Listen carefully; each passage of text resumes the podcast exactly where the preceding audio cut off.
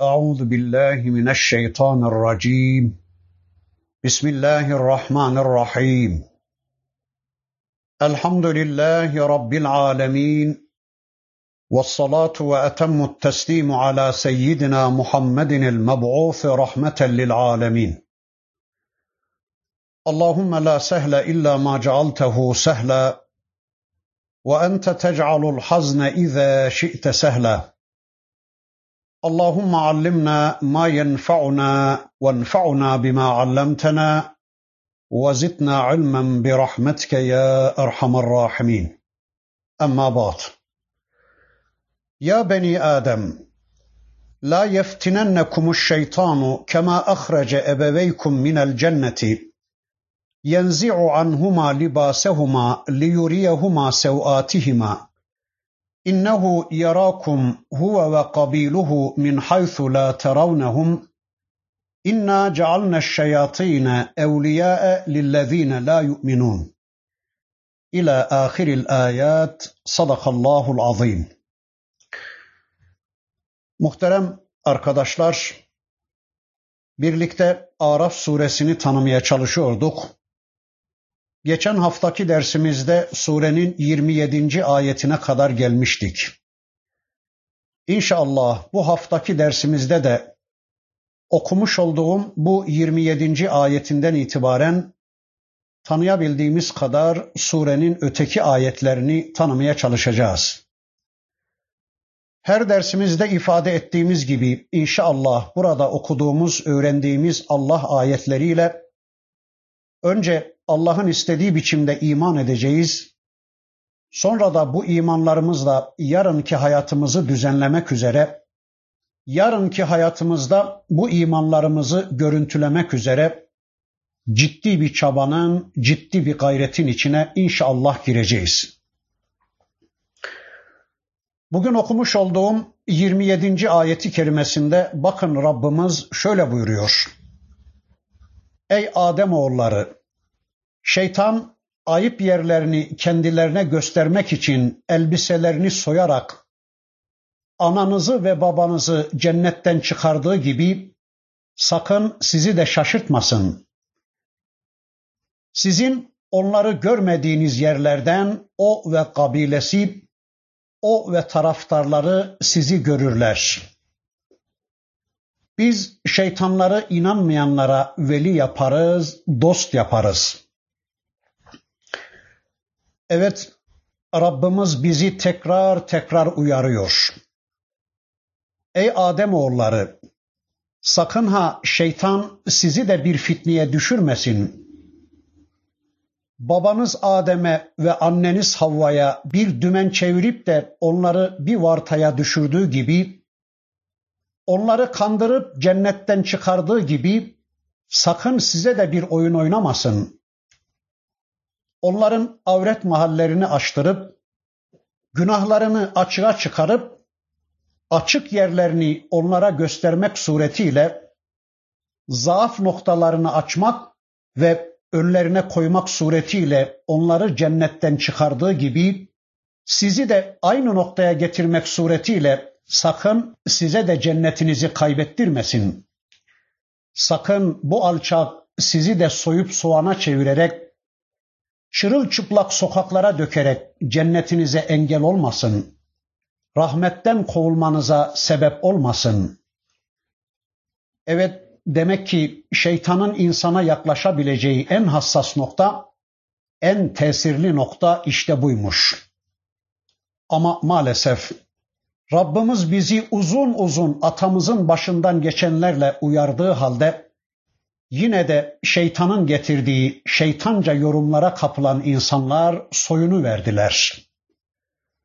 Moda dediler, sanat dediler, medeniyet dediler, toplum dediler, adetler dediler, devrimler dediler ve en sonunda Rablerinin emrini çiğneyerek şeytanlara uyu verdiler.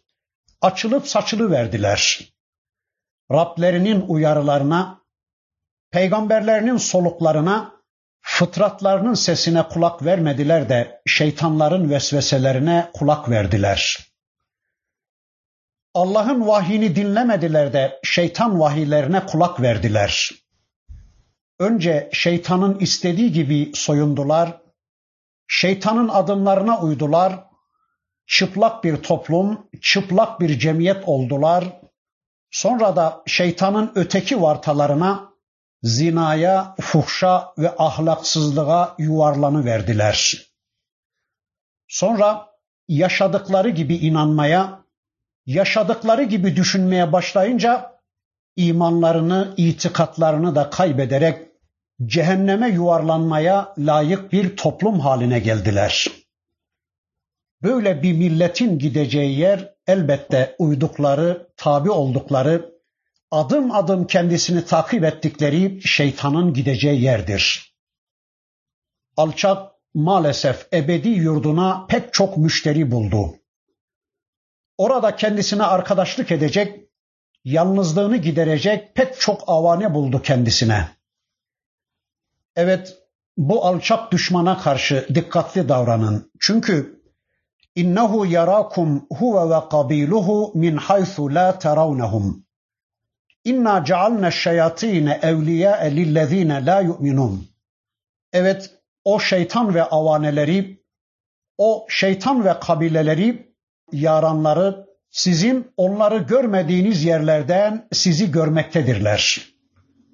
Şeytan ve taraftarları sizi görürler. Biz şeytanları inanmayanlara dost kılarız, veli kılarız. Demek ki şeytan ve kabilesi, şeytan ve avanesi bizi bizim onları görmediğimiz yönlerden görmekte ve bize yaklaşmaktadırlar. Buradan şunu anlıyoruz ki şeytanın avanesi ve kabilesi de vardır. Hazreti Adem'in şahsında Allah'ın secde emrine karşı gelen şeytan bir taneydi ama kıyamete kadar Rabbimizin kendisine verdiği izin gereği onun insanlardan ve cinlerden çömezleri, avaneleri vardır. İnsanların saptırıcıları, cinlerin kafirleri hep onun emrindedirler. Öyleyse şeytanın ve dostlarının, şeytanın ve avanelerinin bize bizim göremeyeceğimiz, bizim fark edemeyeceğimiz yerlerden yaklaşmalarına çok dikkat edeceğiz. Ama tedbirimizi alırsak, hırsızın girebileceği tüm menfezleri kapatırsak, her yeri kilitlersek, İslam'ı en güzel bir biçimde yaşarsak, hayatımızın her bir biriminde Rabbimize kul olduğumuzu unutmazsak, o zaman alçak nereden gelirse gelsin bilelim ki bize yapabileceği hiçbir şey yoktur. Ama onu kafirlerin velisi kıldık diyor Rabbimiz. Şeytan kafirlerin velisidir. Kafirlerin program yapıcısı, yaşam belirleyicisi şeytandır.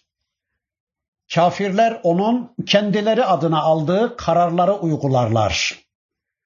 Kafirler şeytanın fısıltılarına, şeytanın vesveselerine, vahiylerine teslim olurlar. Allah'ın yasalarını bırakıp şeytanın adımlarına tabi olurlar, onun gösterdiği yoldan giderler. Allah'a kulluğu bırakıp şeytana kulluk yaparlar. Allah'ın belirlediği helal haram sınırlarını tanımazlar da şeytanın gösterdiği fahşaları işlerler. Öyleyse hayrola ey Müslümanlar. Size ne oluyor? Ben onu kafirlere veli yapmıştım. Size ne oluyor da onu veli biliyorsunuz? Ben onu size veli kılmadığım halde siz niye şeytanın ve şeytan taraftarlarının kararlarını uygulamaya çalışıyorsunuz? Yakışıyor mu bu size dedikten sonra bakın Rabbimiz 28. ayetinde de şöyle buyuruyor. واذا فعلوا فاحشه قالوا وجدنا عليها اباءنا والله امرنا بها قل ان الله لا يامر بالفحشاء اتقولون على الله ما لا تعلمون Onlar bir fenalık yaptıkları zaman, bir fahşa işledikleri zaman babalarımızı bu yolda bulduk. Allah da bize bunu emretti derler. De ki Allah asla fenalığı emretmez. Allah asla fahşayı emretmez. Bilmediğiniz bir şeyi Allah'a karşı mı söylüyorsunuz? Evet, bir fuhuş, bir fahşa işledikleri zaman Allah'ın hududunu, Allah'ın belirlediği sınırları aşan bir fuhuş işledikleri zaman mesela şeytanın vesveselerine kulak vererek çırılçıplak gezmeye başladıkları zaman veya mesela Allah'ın yasak kıldığı kumarı, içkiyi irtikab ettikleri zaman şeytanın kulları derler ki biz babalarımızı bu yolda bulduk.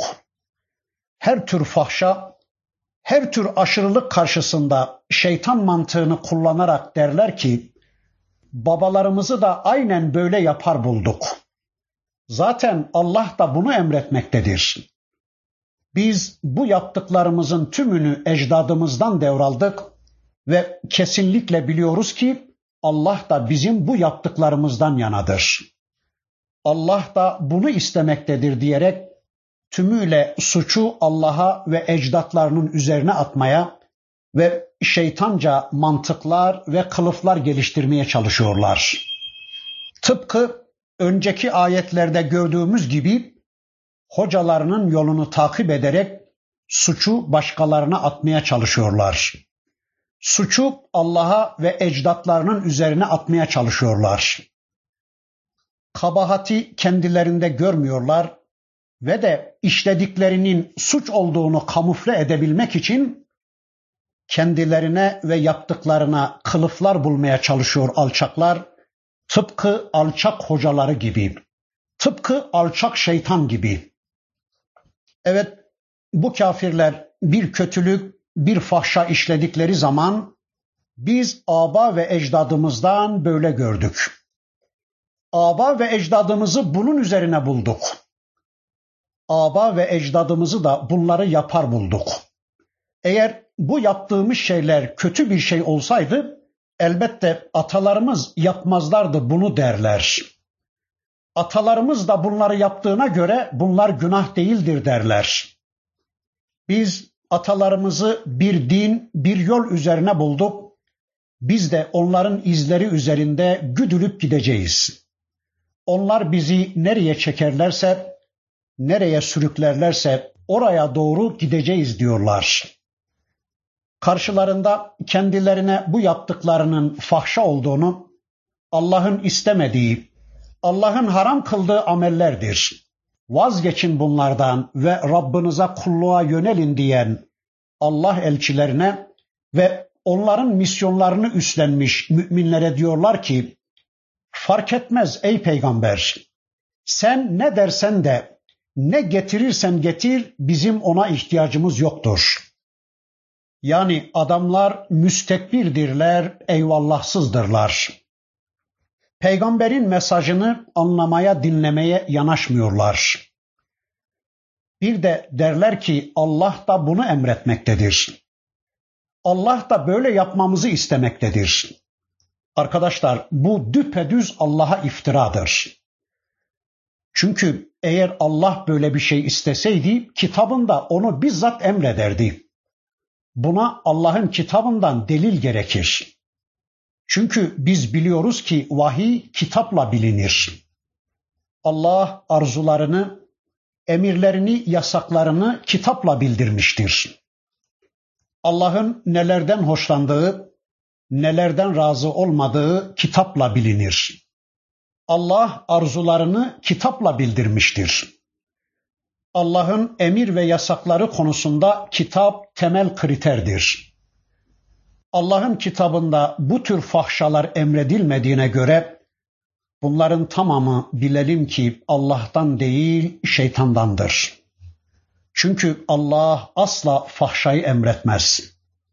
Allah fuhşa götüren başta çıplaklık olmak üzere hiçbir şeyi emretmez kitabında Allah'ın emretmediği bir şeyi Allah da böyle ister diyerek Allah'a yol göstermeye çalışmak, Allah'ın emretmediklerini Allah emrediyormuş pozisyonunda yapmak veya insanlara tavsiye etmek bilelim ki iftiraların en büyüğüdür. Zira Allah asla fahşayı emretmez. Bakıyoruz bugün şeytanın uşakları şeytan vahiylerine kulak vererek kendi mantıklarına göre, kendi heva ve heveslerine göre bir din oluşturmaya çalışıyorlar. Ve bu dinin de Allah tarafından onaylandığını iddia etmeye çalışıyorlar. Hayatlarına karışmayan, kendilerinden hiçbir sorumluluk istemeyen, keyifleri nasıl isterse öylece yaşamalarına izin veren, onlar neyi beğenmişse ona ses çıkarmayan bir Allah, bir din ihdas etmeye çalışıyorlar. Keyiflerine göre bir din ihdas etmeye çalışıyorlar. Yani dinsizliklerine dini alet etmeye, iftiralarına Allah'ı alet etmeye çalışıyorlar.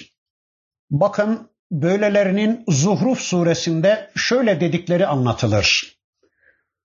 وَقَالُوا لَوْ شَاءَ الرَّحْمَنُ مَا عَبَدْنَاهُمْ Ma lehum bizalike min ilmin inhum illa yahrusun. Eğer Rahman dilemiş olsaydı biz bunlara kulluk etmezdik derler. Buna dair bir bilgileri de yoktur. Onlar sadece vehimde bulunurlar, onlar sadece atarlar. Görüyor musunuz? Alçaklar yaptıkları işleri yedikleri naneleri kadere bağlayıp işin içinden sıyrılmak istiyorlar. Hatalarının vebalini, günahlarının ve işledikleri nanelerin sorumluluğunu Allah'a yüklemeye çalışıyorlar. Yaptıkları pislikler konusunda Allah'ı suçluyorlar. Gaybı taşlıyorlar ve diyorlar ki eğer Allah müsaade etmeseydi bizler bu tür çıplak giyinme işini bu kumarı, bu içkiyi, bu faizi, bu zinayı yapamazdık. Eğer Allah izin vermeseydi bizler bu demokrasiyi, bu putlara tapınma işini beceremezdik. Allah izin vermeseydi biz bunları nasıl yapabilirdik? Alçaklar hayatlarına program çiziyorlar. Hayatlarına haramlar, helaller koyuyorlar hayatlarına haramlar koyuyorlar, helaller belirliyorlar, yasalar koyuyorlar. Sonra da diyorlar ki Allah böyle istediği için biz böyle yapıyoruz. Allah izin verdiği için biz bu yaptıklarımızı yapıyoruz. Allah müsaade ettiği için biz bu taptıklarımıza tapabiliyoruz. Değilse eğer bu yaptıklarımıza rızası olmasaydı o zaman Allah bize imkan vermez ve bizi helak ederdi. Uzun zamandır hem atalarımız hem de bizler bu işleri yürüttüğümüze göre Allah bizi helak etmediğine göre demek ki Allah böyle istiyor diyorlar. Allah'ın dünyada kendilerine dokunmamasını delil göstererek nanelerine kılıflar bulmaya çalışıyorlar. Halbuki imtihan gereği Allah dünyada kullarına dokunmuyor. İyilik yapana da kötülük yapana da dokunmuyor. İneğe tapana da sineye tapana da dokunmuyor. Yani Allah'ın imtihan gereği dünyada insana dalaleti seçebilme iradesini vermiş olması onun dalaletten razı olması anlamına gelmemektedir. Allah'ın yeryüzünde imtihan gereği küfrü ve şirki yaratması onlardan razı olduğu anlamına gelmemektedir. Kafirler böylece kendi küfürlerine kılıf aramaya, bulmaya çalışıyorlar. Yani Allah'a akıl vermeye, Allah'a yol göstermeye çalışıyorlar. Ey Allah, biz bunu münasip gördük. Biz bunu uygun gördük. Herhalde bizim uygun gördüğümüzü sen de uygun görürsün veya uygun görmek zorundasın demeye çalışıyor alçaklar da bunu bizden Allah istedi diyorlar.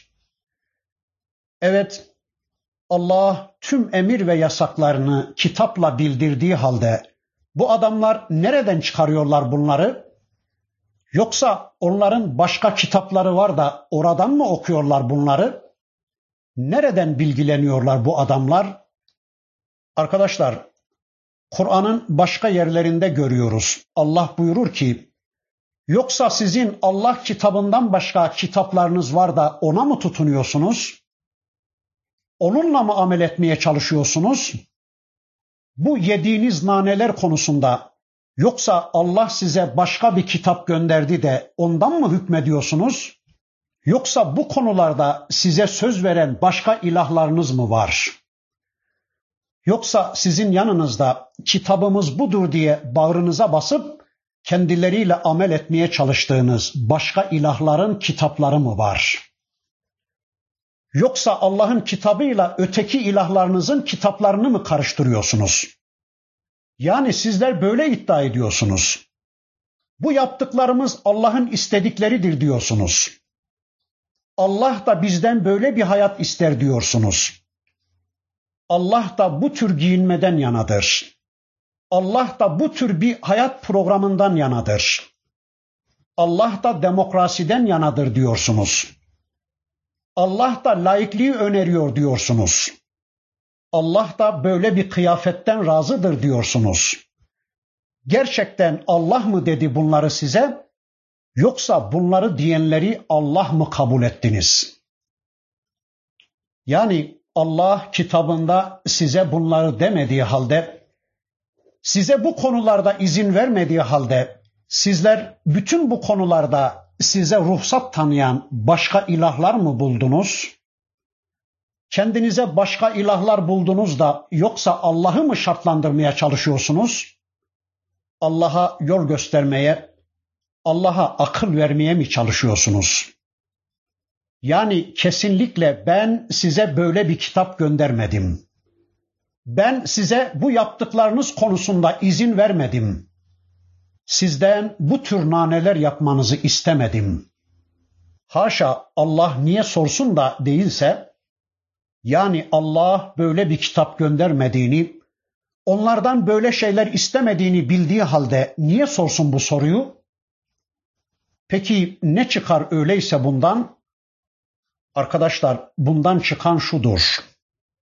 Ben size böyle bir kitap göndermediğime göre, sizden bu yaptıklarınızı asla istemediğime göre, yoksa kendiniz ilah zannıyla, Rab zannıyla birilerine gidip bu konularda kendisinden izin aldınız da onu mu ilah zannediyorsunuz? Ona mı kulluk edip onu mu razı etmeye çalışıyorsunuz? Hayır, hayır. Onların tüm bu yedikleri naneler konusunda hiçbir bilgileri, hiçbir delilleri yoktur. Onlar sadece atarlar. Onlar sadece zannederler, zanna uyarlar. Onların ne amel edecek kitapları var, ne kitaptan haberleri var, ne de dayandıkları bir delilleri vardır. Onlar sadece cahil babalarının yoluna tabi oluyorlar. Diyorlar ki biz atalarımızı bir sebil üzere, bir yol üzere, bir mezhep üzere, bir tarz üzere, bir hayat programı üzere bulduk. Biz de onların izleri üzerinde gitmekteyiz. Atalar dini, atalar yolu. Bunların işi gücü kör taklittir. Dinin temel kaynakları olan kitap ve sünneti tanıma ve amellerini onlara dayandırma zahmetinden kaçan bu zavallı taklitçiler atalarının sünnetine tabi olarak kısa yoldan doğru yolu bulabileceklerini zanneden zavallılardır bunlar. Ataları da aynı şekilde davrandıkları, aynı naneleri yedikleri için bunlar da aynı naneyi yiyerek doğru yolda olduklarını iddia etmeye çalışıyorlar. Peki fahşayı emretmeyen Allah neyi emredermiş? Bakın bundan sonraki ayetinde de Rabbimiz onu şöylece ortaya koyuyor. قُلْ اَمَرَ رَبِّي بِالْقِسْطِ وَاَقِيمُوا وُجُوهَكُمْ عِنْدَ كُلِّ مَسْجِدٍ وَادْعُوهُ مُخْلِصِينَ لَهُ الدِّينَ كَمَا بَدَأَكُمْ تَعُودُونَ De ki Rabbim adaleti emretti. Her secde yerinde yüzünüzü ona dönün. Yüzünüzü ona doğrultun. Dinde samimi olarak Dinde ihlaslı olarak ona yalvarın. Sizi yarattığı gibi yine ona döneceksiniz. Evet Rabbim adaleti emreder. Fıtrata uygun şeyleri emreder. Peki fahşayla uzak ve yakından hiçbir ilgisi bulunmayan Rabbimizin emrettiği bu adalet neymiş? Her mescit konumunda, her secde yerinde yüzünüzü ona doğru döndürmeniz ve dinde muhlisler olarak sadece ona yalvarmanız, sadece ona dua etmeniz, dini sadece Allah'a mahsus kılarak, dinde ihlas sahipleri olarak, katışıksız din sahipleri olarak duanızı, ibadetinizi, davetiyenizi sadece Allah'a yapmanızdır. Unutmayın ki sizi nasıl yaratmışsa yine ona döneceksiniz. Nasıl yaratılmışsanız öylece Rabbinize döneceksiniz. İşte Allah'ın sizden istediği adalet budur. Arkadaşlar dikkat ederseniz Rabbimiz her secde yerinde, her secde makamında yüzümüzü sadece kendisine çevirmemizi istiyor. Yeryüzünün tamamı benim için mescit ve temiz kılındı buyuruyordu Allah'ın Resulü. Diğer din mensupları ibadetlerini belli yerlerde icra ederlerken biz Müslümanlar neresi olursa olsun namaz vakti geldi mi hemen oracıkta Rabbimize kulluğumuzu icra ediyoruz. Çünkü tüm arz bizim için secde makamı, secde mahalli ve temizdir. Tabi buradaki secdeyi sadece namaz secdesi olarak düşünmüyoruz. Yeryüzünün neresinde olursak olalım, nerede ve hangi konumda olursak olalım, hayatımızın her bir konumunda, hayatımızın her bir biriminde Allah'ın emirlerini icra ederek her bir emre secde edeceğiz. Her yerde, her konumda Allah'ı dinleyeceğiz. Hayatımızın her bir birimini Allah'ın istediği biçimde düzenleyeceğiz. Hayatımızın her anında yüzümüzü, aklımızı, fikrimizi, düşüncemizi, benliğimizi Allah'a döndüreceğiz. Yani giyinirken Allah'ın emirlerini uygulayarak secdemizi Allah'a, kazanırken, harcarken Allah'ın istediklerine riayet ederek secdemizi Allah'a, severken, küserken sadece onu dinleyecek ve secdemizi Allah'a yapacağız. Tüm hayatımızda yönümüzü, yüzümüzü Allah'a doğru çevirecek, onun istediklerini ön plana alacak, onun rızasını tercih edecek, onu hesaba katacak ve onun istediği gibi inanıp onun istediği gibi hareket edeceğiz. Her an onun huzurunda olduğumuzu ve her an ona hesap vermek durumunda olduğumuzu unutmayacağız. Bir de dinde muhlisler olarak sadece duamızı, davetiyemizi, kulluğumuzu ona yapacağız. Yani halis bir din sahibi, katışıksız bir din sahibi olacağız. Arkadaşlar, din kişinin hayat programıdır. Din kişinin yaşam biçimidir. Öyle bir din yaşayacağız ki, öyle bir hayat programımız olacak ki, o hayatın tümünde sadece Allah'ı dinleyecek ve başka şeyleri katıp karıştırmayacağız. Yani hayatımızın bazı bölümlerinde Allah'ı, bazı bölümlerinde de başkalarını dinleyerek hayatımızın bazı bölümlerinde Allah'ın yasalarını, bazı bölümlerinde de başkalarının yasalarını uygulayarak katışıklı bir din, şirket içinde bir hayat yaşamayacağız. Şirke düşmeyeceğiz.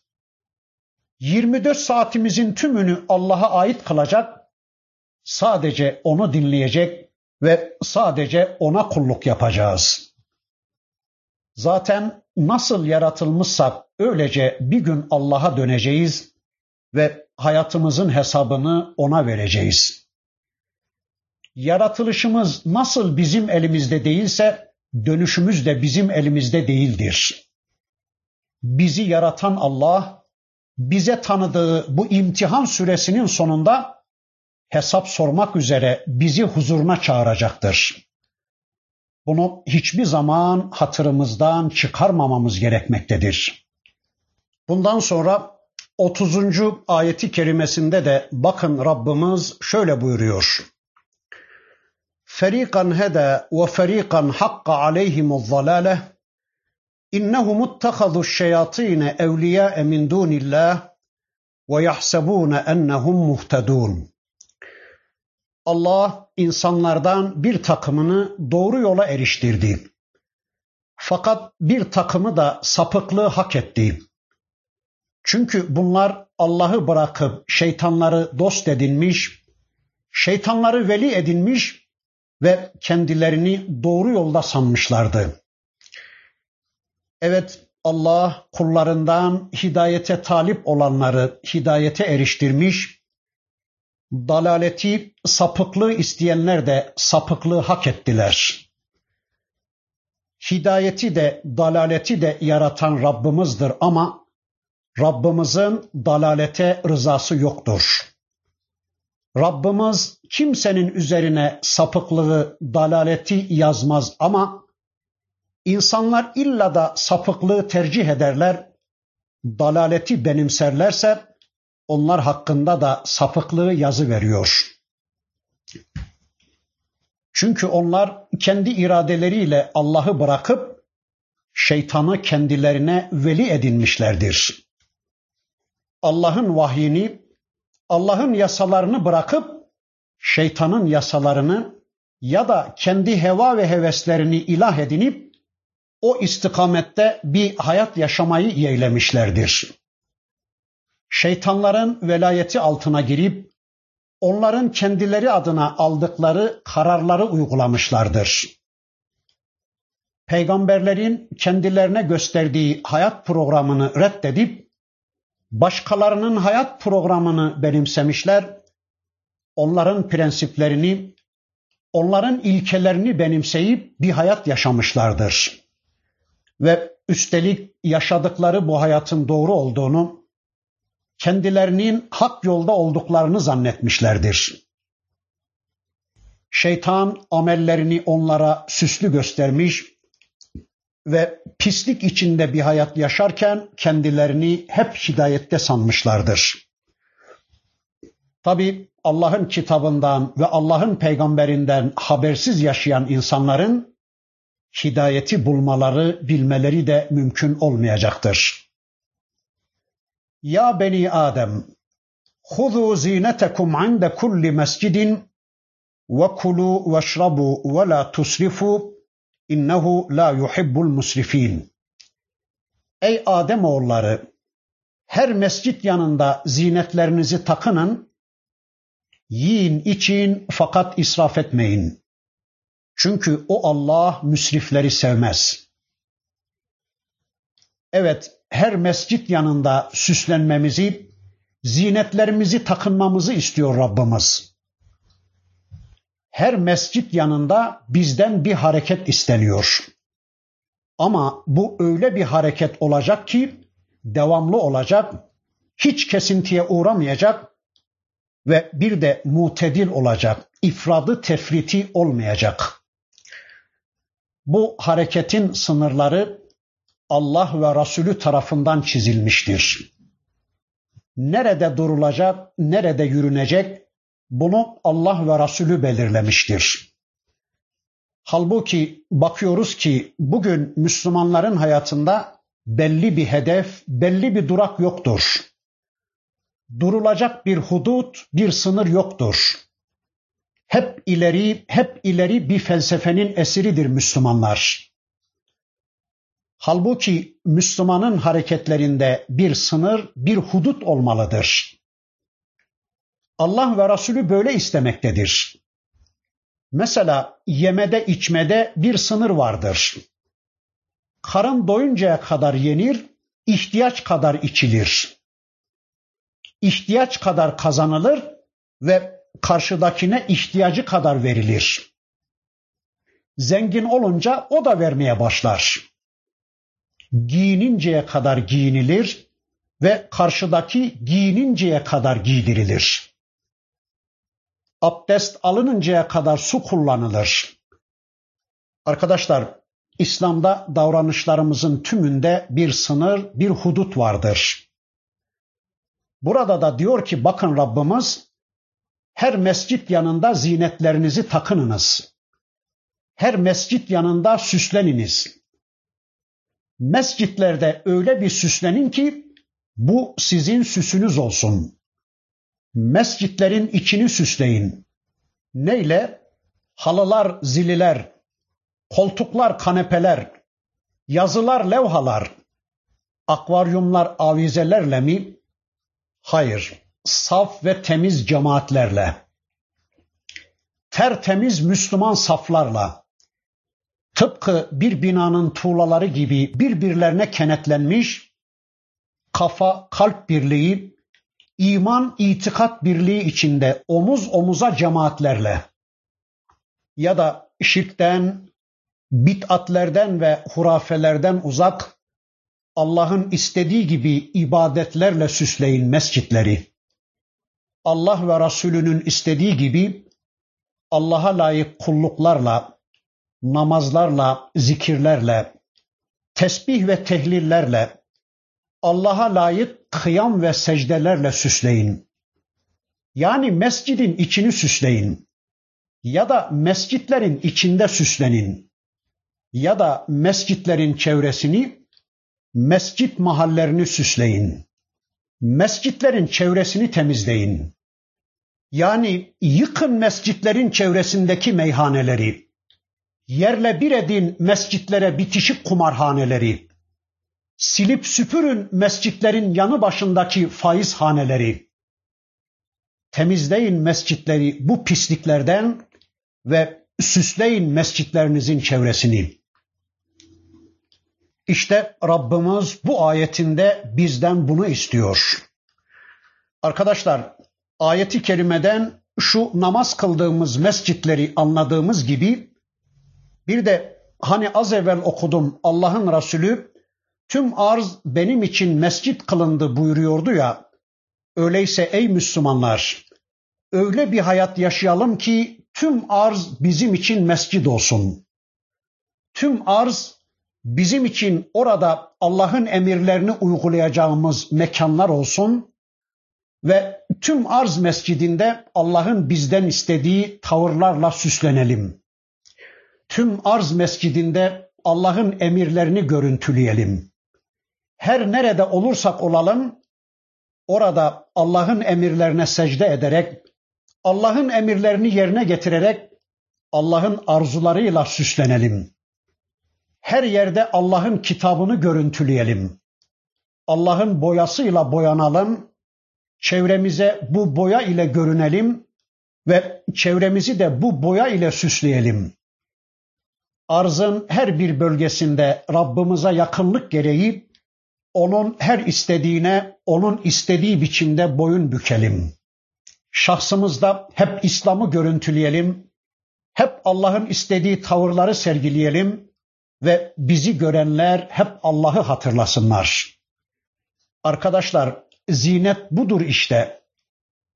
Zinet Allah'ın boyası, Allah'ın bizde görmek istediği görüntüdür. Bilelim ki Allah ve Resulünün zinet dediği, süslü dediği şey zinettir, süstür ve süslüdür. Dışındakilerin hiçbirisi süs değildir, zinet değildir. Mesela bir gelin düşünün ki üzerine giydiği gelinlik Zambiya'dan getirtilmiş, açık yeri kapalı yerinden fazla. Allah ve Resulünün kıstaslarına göre bu elbisenin içindeki gelin süslü değildir, zinetli değildir. Süs ve zinet değildir bu elbise. Bir gelin ki tepeden tırnağa örtülü, işte süslü olan budur, zinetli olan budur. Bir ev düşünün ki şu kadar metrekare bir alana yapılmış, bahçesindeki çiçekler Sri Lanka'dan, içindeki vazolar Bohemya'dan, koltukları, kanepeleri İtalya'dan getirtilmiş, süslü değildir bu ev. Ama yarın ölecekmiş gibi eşyaları Allah ve Resulünün istediği gibi bina edilmiş bir çadır ondan bin kat daha süslüdür. Bir el düşünün ki milyarlara mal olmuş bir altın yüksük takılmış, bu el süslü değildir. Ama Allah ve Resulünün istediği biçimde çok ucuz da olsa gümüş bir yüksük takılmış el süslüdür. Bir baş düşünün ki açık, o baş süslü değildir.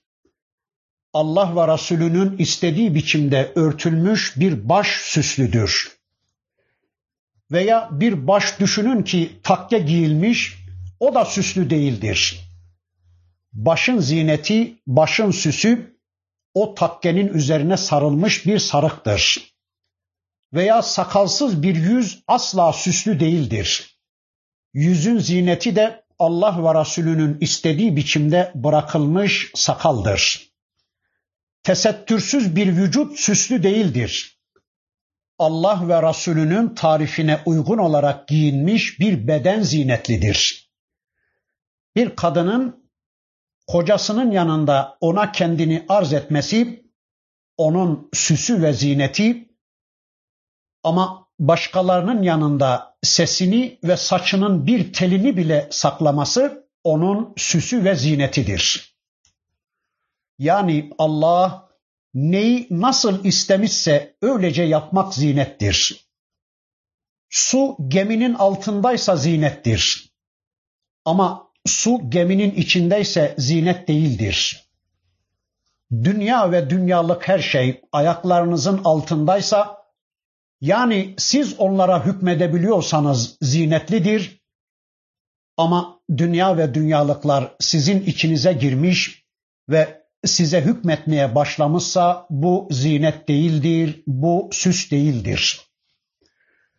O halde Allah'ın bizden istediği, beğendiği, bizde görmekten razı olduğu her türlü davranışlarımız bizim zinetimiz ve süsümüzdür.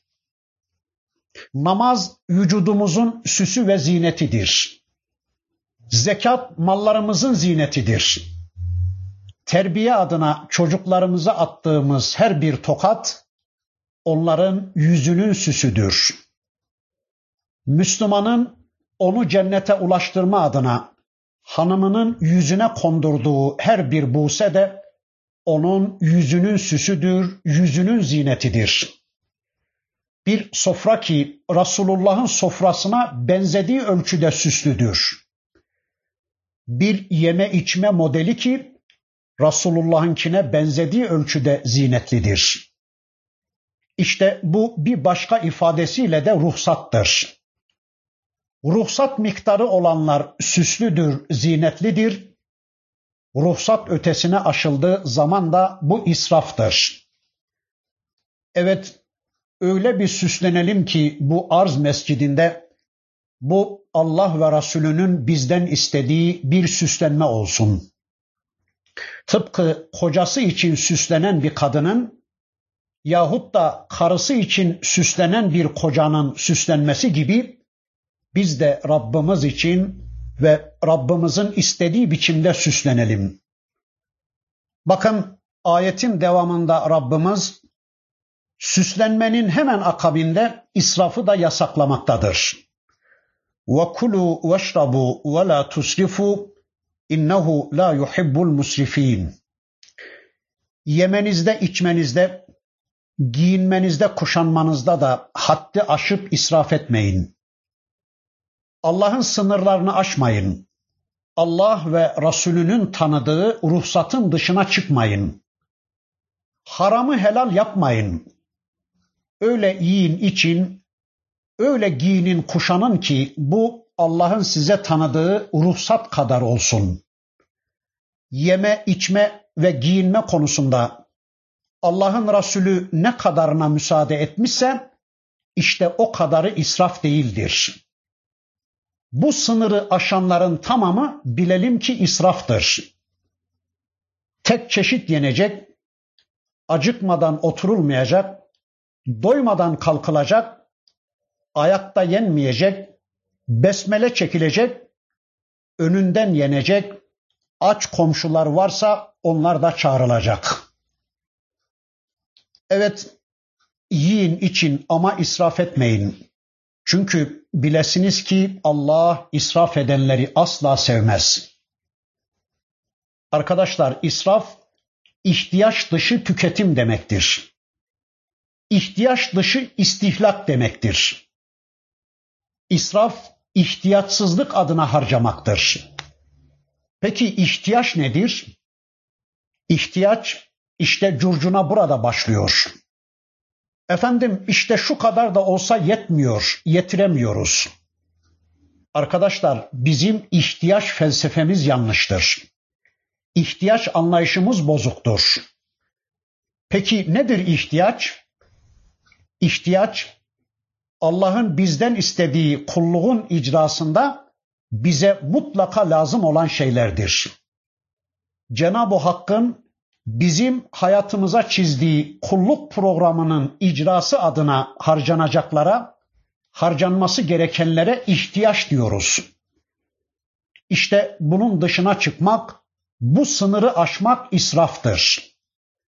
İhtiyaç elzemi lazıma tercih etmektir. İsraf da lazımı elzeme tercih etmek demektir. Öyleyse hayatımızda bir lazım, bir de elzem olan şeyler vardır.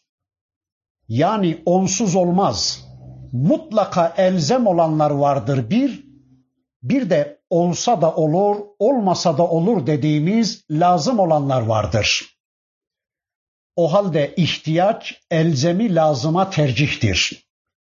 Mutlaka elzem dediğimiz, onsuz olmaz dediğimiz şeyleri lazıma tercih edeceğiz. O zaman belki kendimizi israftan koruma imkanı bulabiliriz. Mesela her evin mutlaka bir sergiye ihtiyacı vardır. Elzemdir bu. Ama bu serginin bir kilim yahut bir hasır olması elzem iken bilmem kaç milyara mal olacak bir bünyan halısı olması da belki lazımdır. Öyleyse biz elzemi lazıma tercih edecek ve o konuda israf etmeyeceğiz. Veya yine mesela evimizde aydınlanmak için mutlaka bir aydınlatıcıya ihtiyaç vardır. Elzemdir bu. Ama yüz mumluk bir ampul dururken bilmem kaç milyona mal olacak bir avize almamız lazımı elzeme tercihtir ki bu israftır. Veya mesela yaşamak ve Allah'a kulluk takdim edebilmek için yemek zorundayız. Bu elzemdir.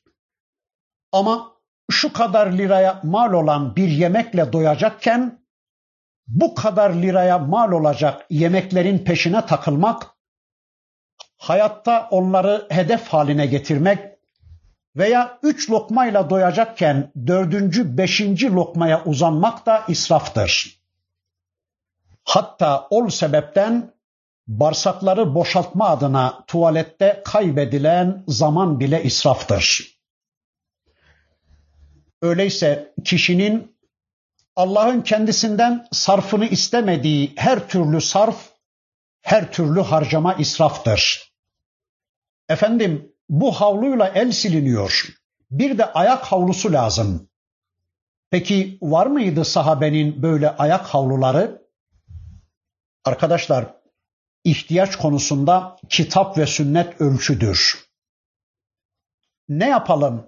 Bunlar bunlar da ihtiyaçtır diyerek eğer Pavlos'un köpeği şartlanmaya kalkışırsak bilelim ki ihtiyaçlarımız hiçbir zaman bitmeyecek ve biz ihtiyatsızlığı ihtiyaç bilip bir ömür boyu bunların giderilmesi adına çırpınıp duracağız demektir.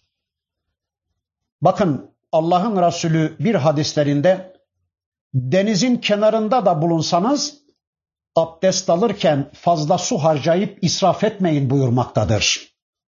Yani denizin kenarında bile olsanız, abdest bile alsanız, Yani benim yaptığım meşru bir iştir.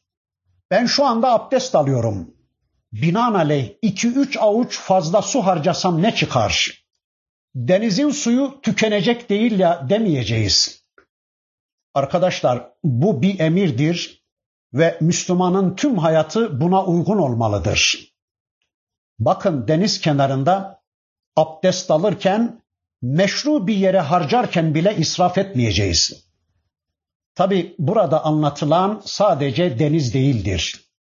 Yani ne kadar da malın olursa olsun, ne kadar da çok malın olursa olsun yine de harcaman ölçülü olacaktır. Yani düşünün ki çok malınız var.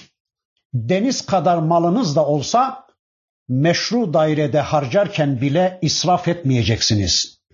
Gayrimeşruya zaten harcanmayacak da meşruya harcanırken bile israf edilmeyecek. Bakın bir iki örnek verelim. Mesela bugün Allah ve Resulünün istediği tarzda bir düğün eğer 10 milyara mal olabiliyorsa 9 milyarı olan 1 milyar daha bulup 10 milyar harcasın. 10 trilyonu olan da yine 10 milyar harcasın ve israf etmesin demektir bunun manası. Peki deniz kadar malı var adamın. O da bu kadar harcayacak. Peki bu adam malının geri kalanını ne yapacak? Onu harcamayıp, israf etmeyip Allah kullarına ulaştıracak. Veya mesela beş kişilik bir ailenin bir akşam yemeği beş milyona hazırlanabiliyorsa beş milyarımız da olsa yine beş milyon lira harcayacak ve israf etmeyeceğiz. Efendim benim deniz kadar malım var. Şu kadar da harcasam tükenmez. Ne fark eder? Ben başkaları gibi değilim ki. Benim sofram başkalarının sofrası gibi olamaz. Benim düğünde harcamam başkaları gibi olamaz demek Allah korusun İslam dışı bir hayatı çağıracak ve bizi israfların içine batıracak, toplumda fertler arası uçurumlar meydana getirecektir. Mesela çocukların ekmeği bile zor bulabildikleri bir mahallede bizim çocuklarımızın ellerinde pastayla sokağa çıkması ne büyük bir dengesizlik ve ne acı bir yıkım doğuracaktır. Bunu düşünmek zorundayız. Öyleyse unutmayalım ki deniz kadar malı olan da ırmak kadar malı olan da aynı ölçüde harcayacak her ikisinin de sofraları aynı olacak. Her ikisinin de harcamaları aynı olacak. Fazlalıklar Allah kullarına ulaştırılacak ve israf edilmeyecektir. İşte hadisin bize anlatmak istediği budur.